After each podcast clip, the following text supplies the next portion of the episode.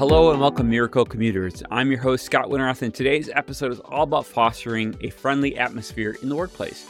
Yes, it's possible to create a warm and welcoming office environment. So, if you're ready, let's unlock the keys to being friendly in the office and why it's more than just being social, but rather strategic.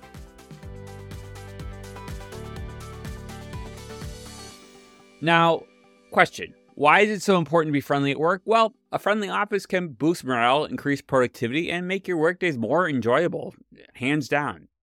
Plus, it helps to build strong relationships with your colleagues. Being friendly doesn't mean that you go out for drinks every night or hang out outside of work. Rather, it's just a matter of being personable and likable to your immediate colleagues and peers.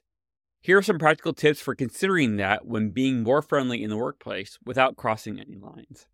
Tip number one smile. It's the simplest, most powerful way to stay in any interaction. A smile is a universal sign and it can be instantly make you approachable and friendly.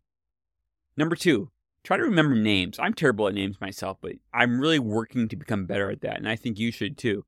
If you use people's names, not awkwardly, but you use them as you can, this shows that you value them as an individual and creates that personal connection. Number three, active listening I try to be genuinely interested in what my colleagues have to say and really put away any distractions such as your mobile phone or your laptop or your tablet to focus on the conversation, especially if it's a one on one conversation or a, or a small group. Tip number four respect boundaries. Being friendly can be weird too. So while it's important to be friendly, it's also important to read out the person that you're trying to be friendly with and try to respect their boundaries. Not everyone is comfortable with the same level of familiarity that you maybe have from a previous work environment or one that you've experienced watching someone else, right? I know we all have watched the Office TV series. So not every office is like the Office TV series, if that makes any sense.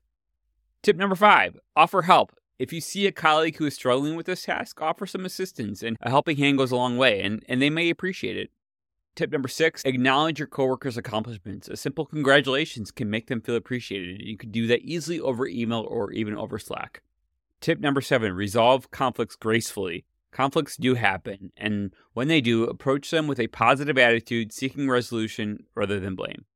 Easier said than done, I know, but if you at least attempt to try to resolve things, I think most people appreciate that. Tip number eight show your appreciation. Express gratitude for your coworkers' contributions. Saying thank you can really brighten someone's day.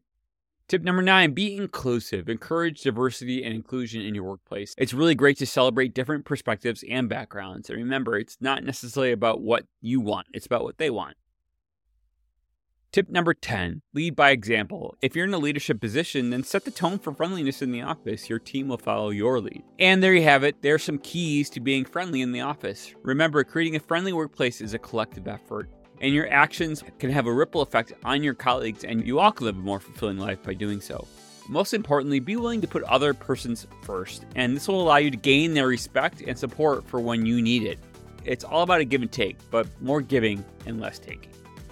Before we wrap up, I'd like to lead today with a final thought. In a friendly office, you're not just coworkers, you're a supportive community for each other, working towards a common goal. Thank you for tuning into the Miracle Commute podcast. If you found this episode helpful, maybe it sparked an idea, or maybe it will give you an idea to do something a little different down the road, please share it with your coworkers and subscribe for more commuting inspiration.